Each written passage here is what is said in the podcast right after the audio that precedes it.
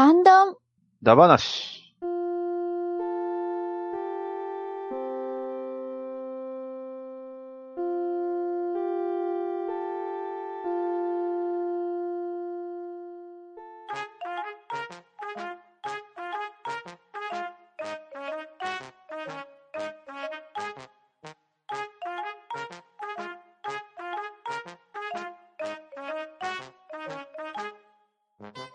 はい、こんばんは。ハンドンダ話始めていきたいと思います。まず出席取ります。ガーネットさん。はい。梅雨になると、ウェザーリポートを使いたくなるガーネットです。よろしくお願いします。とめきちさん。はーい、とめきちです。よろしくお願いします。バトルダディさん。はい。最近、バイストンウェルに旅してます。バトルダディです。よろしくお願いします。そしてパンタンでお送りしますが、今夜のハンドンダ話は、エルフダ話をしていきたいと思います。おー。おー。こちらのお題なんですけれど、以前、聴取率調査をした際に、エルフなどの話をしてみるのはいかがでしょうかっていうようなリスナーさんからのご意見をいただいておりまして、今回はそのエルフダ話をみんなでやっていこうと思うんですが、はい。はい。まず、エルフとは何ぞやなんですけどね。ですね。ウィキペディア情報によりますと、エルフはゲルマン神話に起源を持つ北ヨーロッパの民間伝承に登場する種族であると書かれております。日本語では妖精あるいは小妖精と訳されることも多く、北欧神話における彼らは本来自然と豊かさを司る小さな親族でありました。エルフはしばしばとても美しく若々しい外見を持ち、森や泉、井戸や地下などに住むとされています。また彼らは不死あるいは長命であり魔法の力を持っているという風に記されておりました。まあ、ハンバナメンバーの皆さんもエルフについてはいろんなイメージを持たれているんではなかろうかと思うんですが、今夜のエルフ歌話では皆さん一押しのエルフを教えていただきたいと思いますのでよろしくお願いします。はい、よろしくお願いします。はいよろしくお願いします。それではトップバッター、ガーネットさんの一押しのエルフは誰でしょう？はい。えっ、と、私の一押し過去リアルバージョンほなんですけども、おはい。えー映画、ロード・オブ・ザ・リングと、ホビットに登場する、オーランド・ブルームさんが演じるレゴラス。あー、かっこいいが。うんはいーなるほど。かっこいい。はい。あ間違いない。のーそうなんですよ。この作品を見るまでですね、私、アニメや漫画に出てくるエルフっていうのには、ほのかにというか、なんとなく触れてたんですけど、うん。ま、その時もそんなにどっぷり触れた作品はなくて、でも、なんとなくほとんどの見たエルフ像っていうのは、金髪に青い瞳っていう、ザ・ヨーロピアンみたいな感じのイメージだったんですね。うんうんうん。確かに。はい。ただ、二次元的な作品だったもので、どれもふ,、うんふんわり触れていたものが、うん。いまいち、金髪に青い瞳っていうと、多分ヨーロピアンな人種の人や、ど、どこかの地方の人なんだろうなとは思ったんですけど、うん。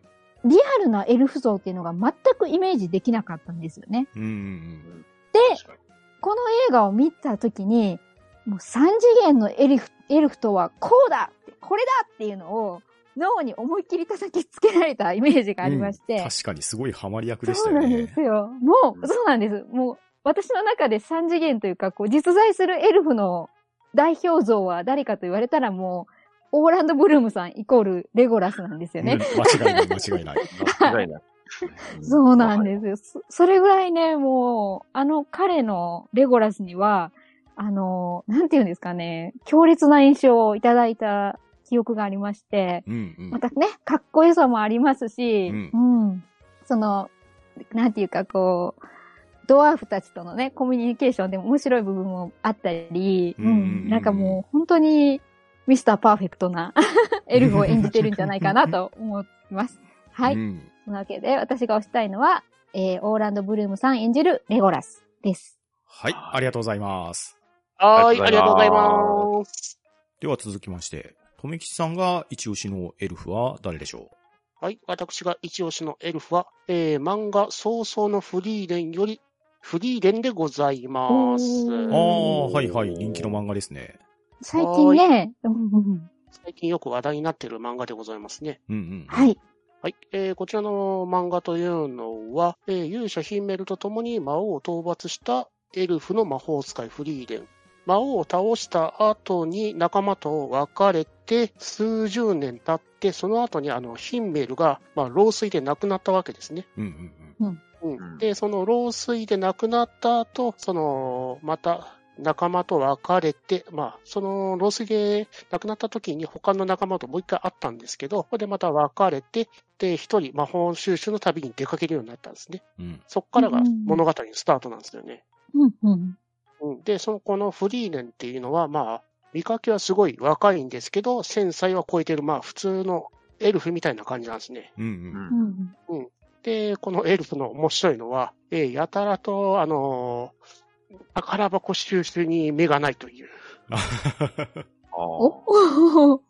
で、まあ、ダンジョンの中に宝箱とかあって、で、鑑定で、まあ、99.9%ミミックっていう鑑定が出ても、0.1%の可能性を信じて宝箱開けたりするんですね。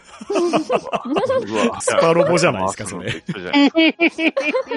完全にガチャ回すのと一緒ですよ。で、まあ、1000歳超えて立派な大人なわけですけど、まあ、自力で早起きしようすると、弟子に褒めてもらえるって感じでちょっと嬉しがると。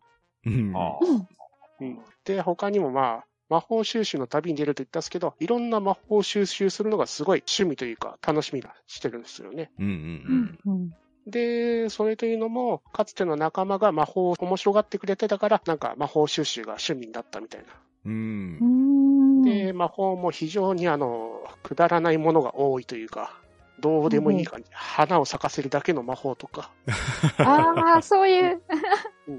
まあでも、その花を咲かせるだけの魔法でも結構いい話につながってきたりするんですよね。うんうんああ、なるほどね。うん使い方次第ですよね。うんうんうんてっきりブラズーレとかそういうのかと思いました。いたな、誰か。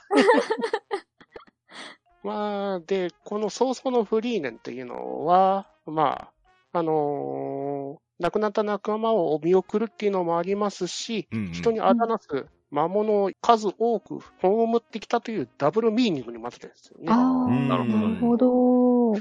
だからこそ早々のフリーレンなんですね。ああ、なるほど。うんうん。うん。まあ非常にあの、ファンタジーもので魔王を倒した後から物語がスタートするという結構変わったストーリーですし、で、物語自体、あの、単行本自体もまだ出て間もなくて、まだ一桁台なんで、すごく読みやすいですからう、ん。うんうんうん。ぜひともこのフリーレンの活躍を見ていただけると非常にいいと思いますよ。うんというわけで、私の一押しエルフは、早々のフリーレンよりフリーレンでございました。ありがとうございます。はい、ありがとうございます。ありがとうございす。ます。はい。では続きまして、私パンタンが一押しのエルフですけれど、超有名どころのエルフだと思うんですけど、はいお、はい。ロードストー戦記のディードリットですね。やっぱり。あうんうんうんうんいや、当時僕高校生ぐらいだったと思うんですけど、ロードストー戦記ね、友達周りで大流行したわけですよ。うんうんおそらく同年代の人なら分かっていただけるんじゃないかと思うんですけど、まあ、その中にね、登場するのが、ハイエルフのディードリットですよ。おそらく、あのイメージっていうのは頭に浮かぶ人が多いんじゃないかと思うんですけど、そうですね。うんうん伊豆内豊さんが書かれてた挿絵がですね、うんすごく耳をとんがらしてるエルフだったわけじゃないですか。ですね。あれが、やっぱり当時衝撃的だったような気がするんですよ。うんうんうんであれ以来、もうエルフって耳が長い種族みたいな風に、もう自分の中で。思い込んでしまってると言いましょうか、刷り込まれてるみたいな感じで。確かにうんうんうんで、耳が尖ってるとか耳が長いだけ言われたら、なかなかイメージ伝わらないかもしれないですけど、あの、ディードリットの、なんと言いましょうかね、すごく金星の取れた美しさって言ったらいいんですか？はいはい。はい。活躍もしますし、当然お綺麗ですし、性格もいいですし、もう言うことないヒロインなんですけど、うん。やはりエルフゆえの高貴さみたいなのもありますし、はいはいはい。うんあと、精霊使いっていう設定もあるじゃないですか。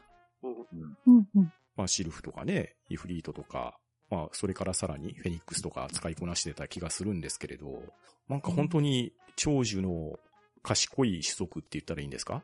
ううんん。もうそういう設定とかにも惹かれましたし、先ほどウィキペディアから説明した養子さん例っていうところにも見事に当てはまってるし、まあ印象度抜群なんですよね。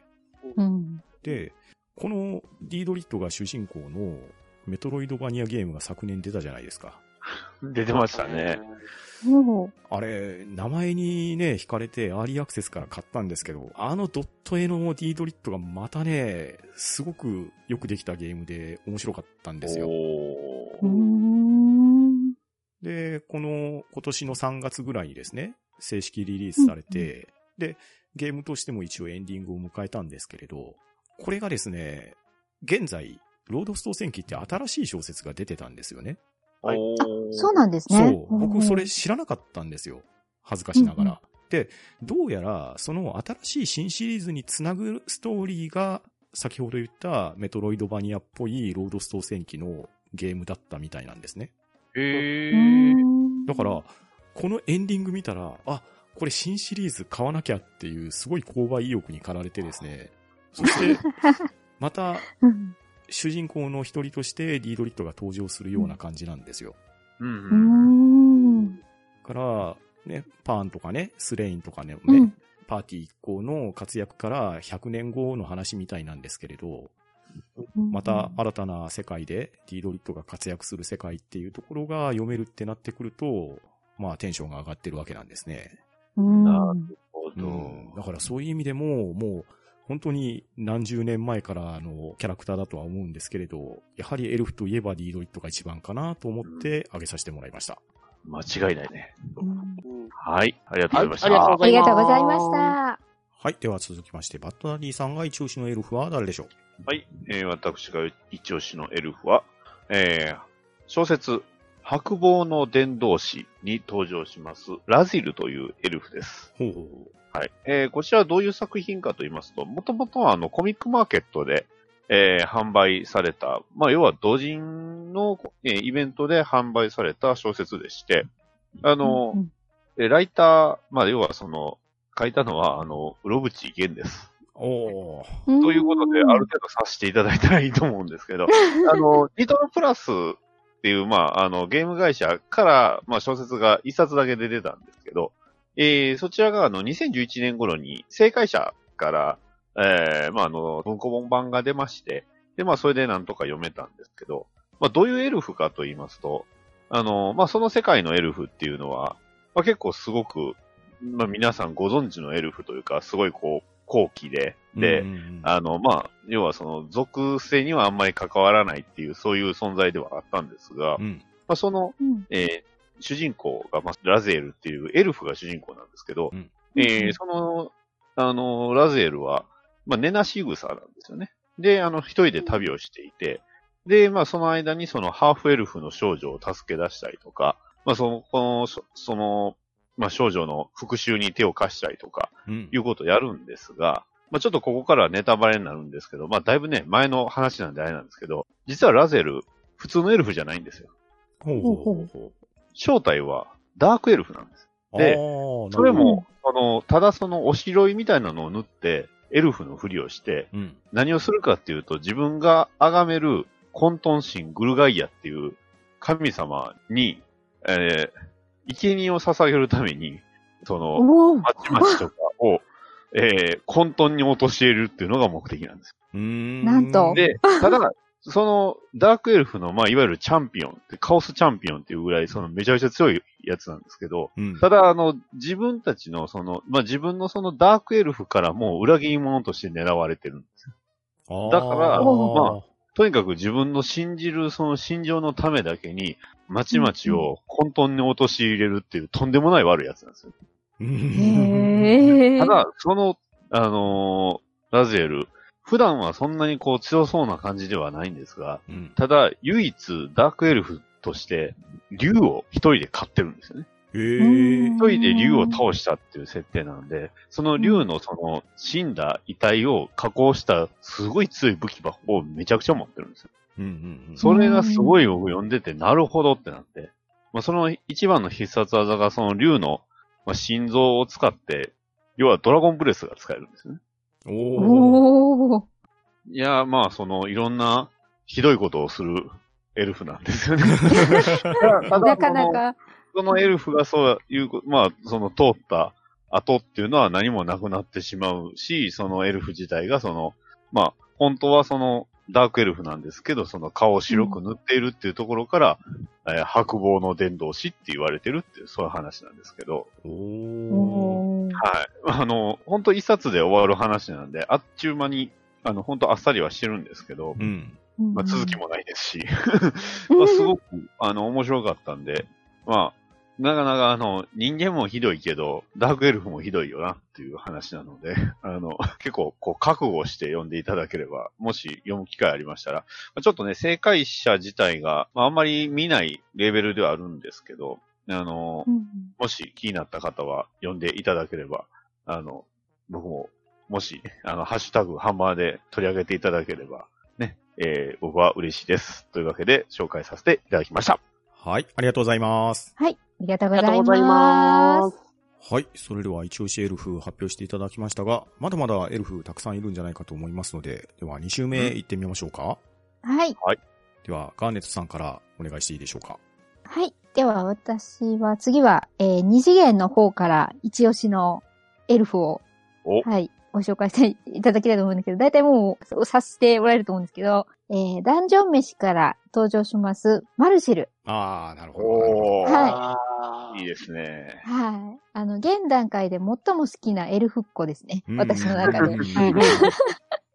まあ、あの、最初のパンタンさんのご説明にもありました通り、うん。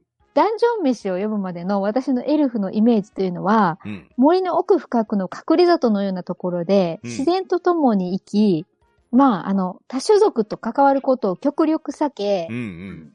う、ん。まあ、美しく、ピュア、もしくは天然、もしくはクールビューティーな性格のイメージだったわけなんですよね。うん。うん。うん。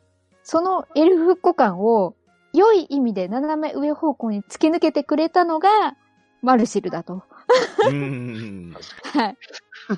なん。でこん。な親しみやすくて表情豊かで頑張り屋さん。で、あの、ボケからツッコミまでお笑い役もこなしちゃう、ヒロインエルフっ子がいたん。だろうっていうぐらい、あの、私にとってのマルシルっていうのはもう、そうですね。あの、今までのエルフっ子感を180度ひっくり返してくれた、はい、感じがありますね。うん。うん。ううんん。で、そこだけでも十分魅力的なんですけど、あの、それだけにとどまらず、ストーリーのところどころ、端々でマルシルの、あの、明かされてないんですけど、まだ完全には過去のエピソードが触れられてるんですよね。うん。うん。で、それが最新刊、現在の最新刊10巻で、彼女の夢とある秘密が明らかになるんですよ。ですね。はい。はい。で、はい。で、さらに最新エピソードではまた大きな山場に差し掛かってるという状態で、その渦中にいるマルシルが果たしてどうなるのかという状態でね、すごく緊張した状態で現在、あの確、ダンジョン飯を見まくってる私なんですけど、作者さん、どうかこのまま、愛しい面白いマルシルのまま物語を完結させてくださいっていうのを今強く願っているので、その思いも込めて、はい、マルシルを押させていただくとともに、まだ男女飯を読んでないそこのあなたは、ぜひそんなね、あの、180度エルフ感をひっくり返してくれるマルシルをね、あの、見ていただけたらなと思います。はい以上。です。はい。ありがとうございます。はーい、ありがとうございます。どっちかっていうと、マルシェルも完全にあの、カオス寄りですよね。はい。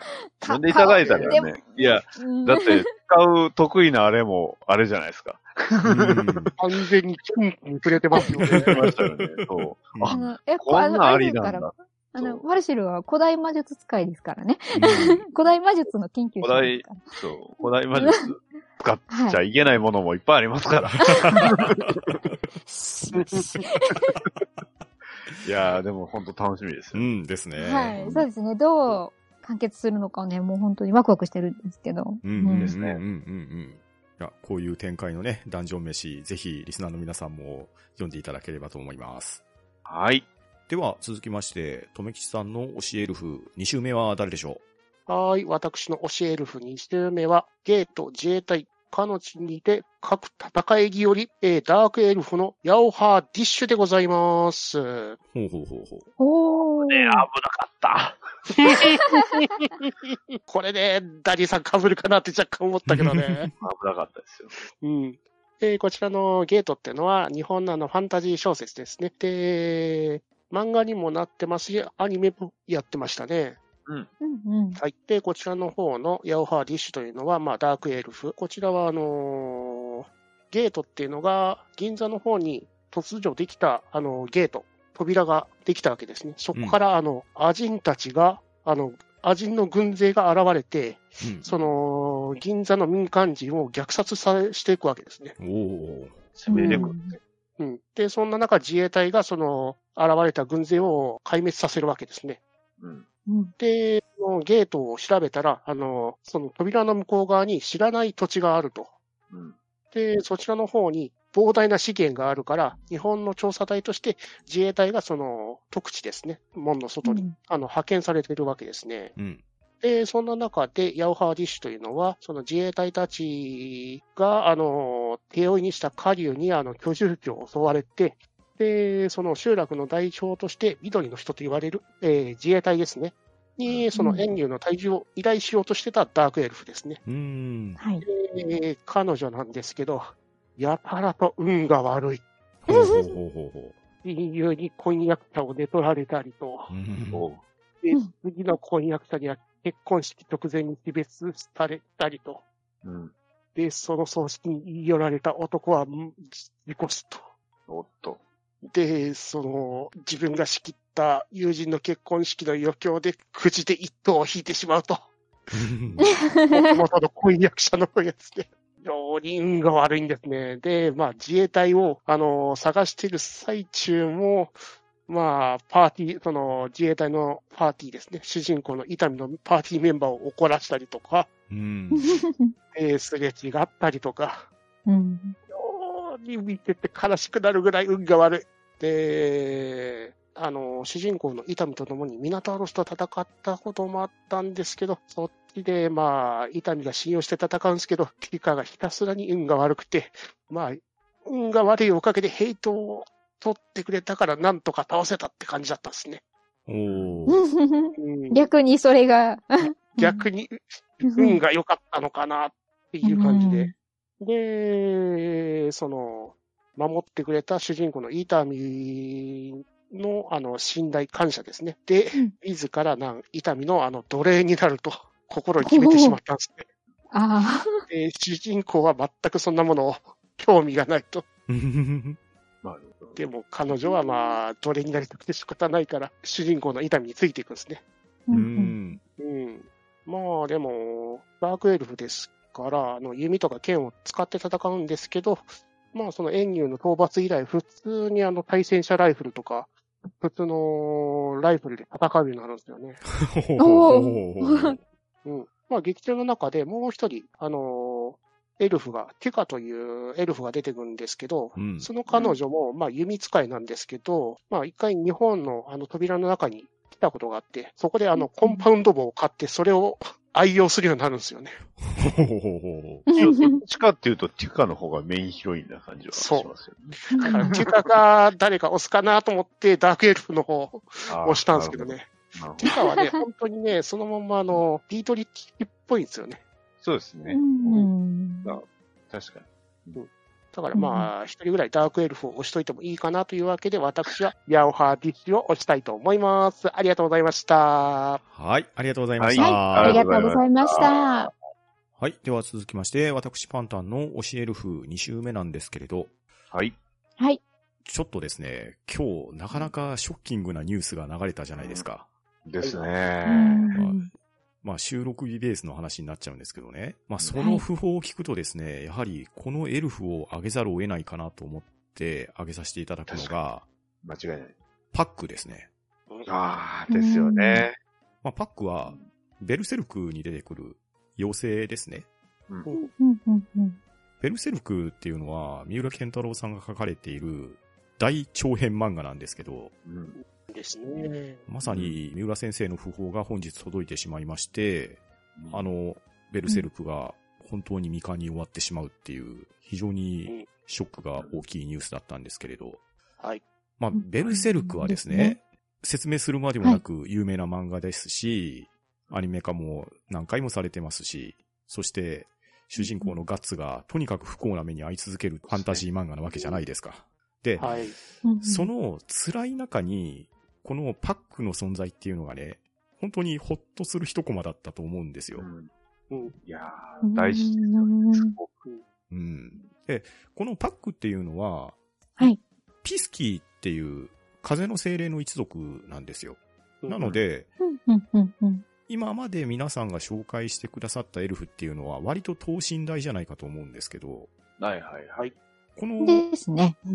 このパックはですね、本当に小妖精と言いましょうか。うん。うんうんうんまあ、ダディさんのね、ダンバインハマりっぷりを聞いたら、ね、チャムとかあのあたりをはい。思い出してもらったらいいぐらいのサイズかなと思うんですけれど。確かに、ピクシーって言った方がなんかわかりやすい。うん通りは良さそうですよね。まあ一応設定的にはエルフの扱いみたいなんですよね。ですね。うんう。んで、なんと言いましょうかね、あの、超シリアスなベルセルクのギャグパート扱いと言いましょうか。なんかそんな側面もあったり、ちょっとあの、デフォルメになったりそうなんですよねうん。なんか絵柄が劇的にね、変わるんですよね。そうそうそうそうそう。で玉、玉ねぎみたいな頭の。そう、とめきちさんがさっき言われたように、クリア頭になったりするんですよねそう。そうそうで、結構芸達者じゃないですか。うんまあ魔法使ったり、武器使ったり。で、武器も、妖刀さっくり丸でしたっけ？なんか、そんなネタに走ったような名前の刀を持ってたりとかですね。ううんん。うんなんですけど、まあ、ガッツとの付き合いがどんどんどんどん長くなっていくとね、本当に頼れる仲間なんですよね。うんうんだから、あの、ヤグパートのようなホッとする場面とか、あと、ガッツと共に超えてきた視線っていうところですよね。うんいやー、あれがね、うん見えなくなってしまって、半ばネタのように言われてた、どうせ終わらないだろうみたいなことが本当になっちゃうと、ちょっと衝撃が大きくってですね。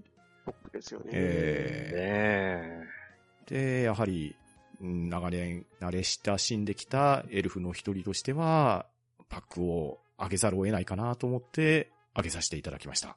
はい、ありがとうございます。ありがとうございますありがとうございます。あーベヘリとベッチって可愛がる、そうあれもすごかったですからね。そうそうそうそう。すごいあだ名つけますよね。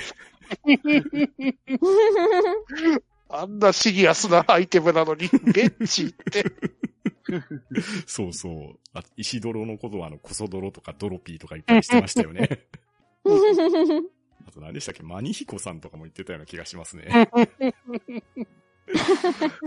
まあ、作者曰く、なんかこいつをほっとくと違う漫画になんじゃねっていうぐらい提供不能だったっていう。確かにあのパートだけ見たらね、明らかに異質なんですけれど。いや、だからね、このあたりもガーネットさんが言われてた、エルフのエルフたるエルフ像っていうのがあるじゃないですか。はい。あそこからね、真反対の位置にいると思うんですよね。そうですねうん。聞いてくると。そうう。んだからね、やっぱそういうキャラクターは、やっぱり印象に残るんで、いやー、やっぱりパックはいいエルフですね。うんうん。確かに。はい。では、バトダリーさんの推しエルフ2周目は誰でしょはい、えー、ね、そんな皆さんの、えーまだ皆さんでも人型してますわ。うん。おはい。僕が紹介しますエルフは、エルフですよ。はい。エルフ、はいジムスナイパーカスタムです。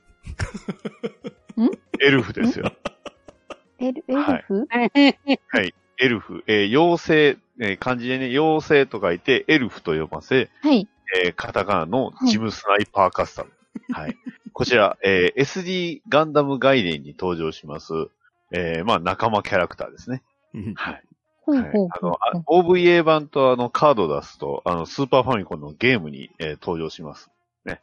えーはいえーなんとね、OVA 版の、えー CV 声はね、高木さんなんですよ。もおーそうなんちなみにあの、キッカっていう妖精が、あの、こっちは本当に羽生えた妖精なんですけど、あの、うんキッカ妖精はあの、金井美香さんで、う、うん。あの、後にガンダム X の主人公コンビなんですけどね。えーあ、すごいですよ。あの、まあ、OVA アニメ版でもね、あの、私は森の妖精ジムスナイパーカスタムって言いながらこう弓を撃つシーンがね、すごい有名なんです。あの、要は、なんですか、あの、ガンダムをデフォルメ、まあ SD ってスーパーデフォルメの略うんうん。あの、まあ、ディフォルメして、で、それであの、まあ、いわゆる RPG とか、ね、ドラゴンクエストとか、そういうのを、えーミックスさせたファンタジーの、えーまあ、そういう作品っていうのがあったんですよね。うん SD ガンダムガイデン。うん。うんでその中に、えーまあ、仲間として登場するのが、まあ、ジムスナイパーカスタムなんですけど、うん。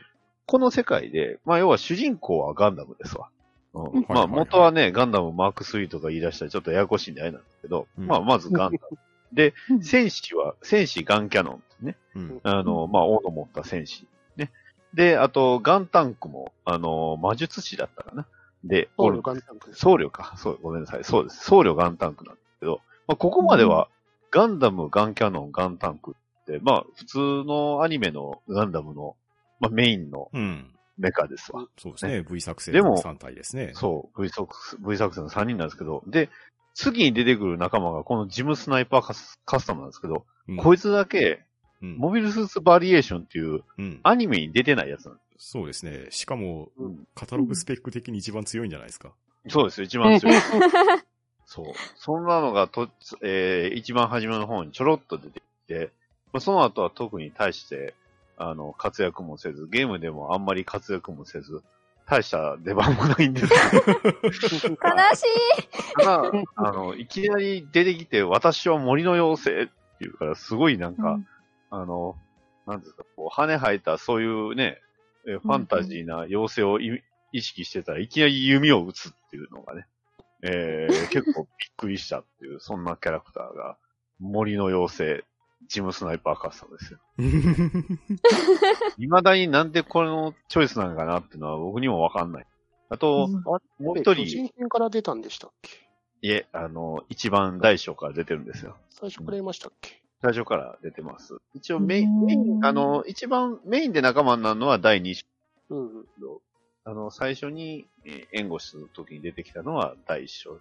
で、その第2章には、あの、舞踏家ネモっていうね、あの、うん弁髪の、あの、まあ、舞踏家が出てくるんですけど、はいうんそっちは、あの、ゲームではめっちゃ強いんで、うん なんか、なかなかね、えーこの辺のチョイスは謎だな、っていうのが、未だに解けない謎ですね、これうは。ん。なんでジムスナイパーカスタムだった 色合い的なもので決めちゃったんじゃないですか？なですかね。まあ確かにね、モビルスーツで味方で緑ってあんまりいないんでね。ですよ。敵は、だから、うんザクザクはゴブリン扱いですから。そ んな。そうですよ。まあ一番ひどいのはアッザムですね。スライム扱いですし。あパウンドドッグに至っては宝箱です。ま あ百この辺の、かしてると思ったけどね。いやー百式は猫耳なんで。なんと。しかもね、あの、ちゃんと声が。はい。まあなかなか衝撃ですけど、やっぱり、まあいろいろね、衝撃のある SD の中で、まあこの、今回エルフってことで、なんか初めて紹介できました。ね、うん森の妖精、ジムスナイパーカスタムですよ。ね。デザインかっこいいんですけどね。ということで、あの、またね、あの、いつかまた、あの、一応このキャラ年を取らないっていう設定があるみたいで、ああの、ーその後のシリーズにもたちょろっと出てたりもするんで、また活躍の場があれば嬉しいかなと思います。えー、今回この、えー紹介させていただきましたのは、この、モビルスーツ？になります。以上です。はい、ありがとうございました。ありがとうございました。はい。ああ、最後はすごいの来たな。はい。今夜のハンドンダ話は、エルフダ話として皆さんの推しエルフを紹介していただいたんですけれど、まだまだいろんなエルフ数限りなくあると思うんですよね。でうんうん今います回ね、主に紹介していただいたのって、漫画であったり映画であったり小説であったりの登場人物としてのエルフだと思うんですけど、はい。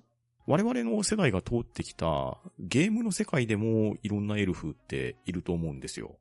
はい、確かドラゴンクエスト3にはエルフの村のショートストーリーが入ってたと思いますし、に。うん個人的に僕が印象に残ってるエルフって、メガドライブのシャイニングザ・ダークネスとか、あとランドストーカーとか、あのあたりうもん。エルフっていう種族が登場してたと思うんですよね。